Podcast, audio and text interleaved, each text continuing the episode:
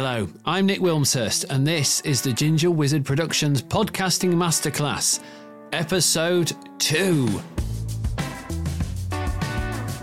So let's talk about ideas. I touched on this in episode one. Sitting down and planning your podcast is super important. Think about what you want to say and how you're going to say it and who you're saying it to. So let's assume you know exactly the subject matter you're going for. You now need to think about what aspects you're going to look at in each episode. And if you're going for guests, the best person to hear from. You can also do a little bit of market research first to see what people would like to know about your chosen topic. Once you're up and running, don't forget to ask your audience what they're curious about too. Just back to guests quickly here. It can be a very time consuming and disparaging process booking people for your show. Until you've got a world Peter with huge figures, you might need to use a bit of your persuasive powers to get the right people on. But in this case, why not try for people with a big social media following? They'll share your show to their followers and in turn boost your numbers.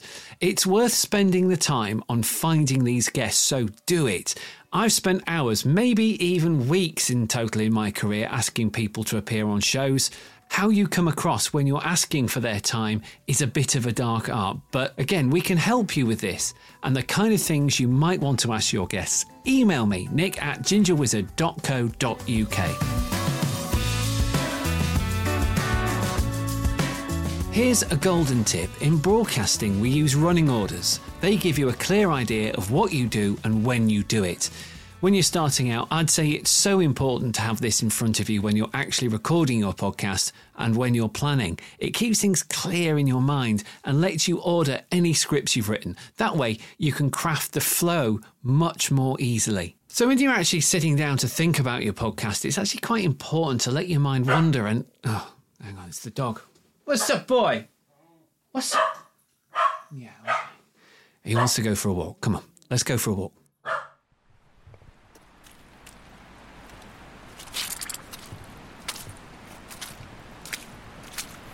I'd just like to point out that what you're hearing is not sound effects. Um, it is genuinely that muddy. I'm. Um, I've brought my little dog to the banks of the uh, River Aire in North Leeds. Uh, you can probably hear that in the background. And uh, the river's really high today, so that's why it sounds so angry and a little bit like white noise. But I've I've taken this opportunity uh, to show you don't really need to stay in front of that really expensive studio mic you bought. You can maybe use your phone a little bit to get out and about and go and speak to people. Oh, it's a train there. Uh, it's known as getting some fresh air into your audio uh, and can take your audience wherever you are. Take them out of their daily lives a little bit. Take them for a little walk, maybe. It's a good way, actually, of while you're walking and you want to record an episode, something a bit different and actually gets you out of your mind space and maybe gets your listener out of theirs too. So it's a cold day here as I'm walking down this lane by the River Aire. And uh, it's rained quite a lot, so that's why it's so muddy. And I suppose it gives me a little bit of an opportunity to talk about the podcasts that I listen to. I'm not sure whether you'll be bothered, but I'm a big fan of uh, kind of stuff like Shaun Keaveny's Daily Grind. That's a great one. And also Uncanny. If you've not heard of that, if you've not listened to it, check it out. If you like tales of the bizarre, unexpected, maybe a bit supernatural, it's well worth a listen. But there are things you do need to think about if you come out and about. It does add an, a slightly more tricky extra layer of uh, complexity to your recordings. For example, background noises, when you're trying to edit things all together, can jar a little bit, so it's worth thinking about. Anyway, I think it might be time to get back to the studio. I am freezing. Come on, dog. Come on, boy. Come on, boy. Good boy.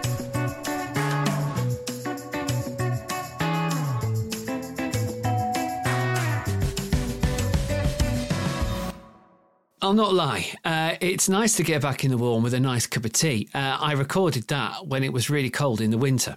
Uh, but I sat down and planned all of that last section out. Uh, I hope it didn't sound too scripted. But the point here is, is that you can let your imagination run away with you. And at Ginger Wizard Productions, we can turn those crazy ideas into reality. Just remember, when it comes to making podcasts, there aren't really any rules at all. If you want to keep it simple, just you and a decent microphone, more about that in the next episode, and all the things you want to talk about, do it but you could be as creative as you like. I mean, here we are at the beach. It's quite nice, isn't it? Sun's out. People having a good time. Maybe getting a bit too sunburnt. Or we could be here in this really boring supermarket. My point is is that we can use sound to take your audience wherever you want to take them. There are absolutely no limits. Uh, now, when it comes to planning, it can be tempting to turn to AI for help. But to be quite honest, I'd discourage this as when you write your script, you're writing it in your own voice, and that really comes across over the mic. Sure, maybe do some research with AI, but really don't use it to write your podcast. But don't just take my word for it. Here's Chat GPT explaining why it's a bad idea.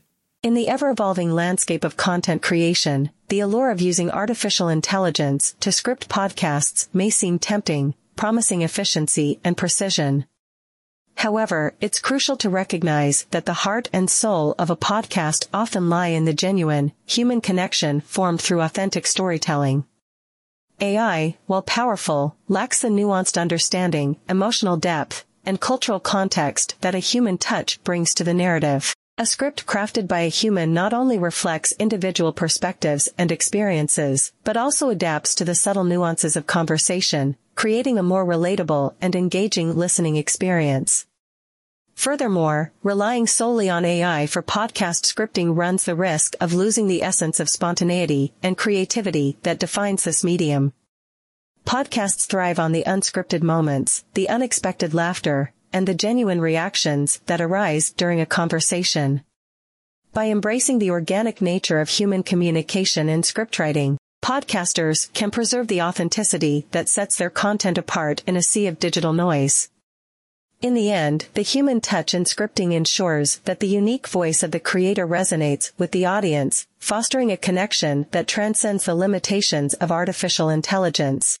I genuinely asked Chat GPT why it was a bad idea to allow it to write scripts for podcasts, and and that was honestly its answer. To be honest, you know, it it wasn't so bad, but it kind of lacks that human touch. Do you know what I mean? Now, before I go, uh, reading scripts out loud is not an easy thing. You've not heard the takes that are on the cutting room floor here, but I can also offer media training and help you sound amazing. If you need help with that or getting the most out of your audio, get in touch. Nick at gingerwizard.co.uk. Next time, we're looking at this thing the importance of microphones.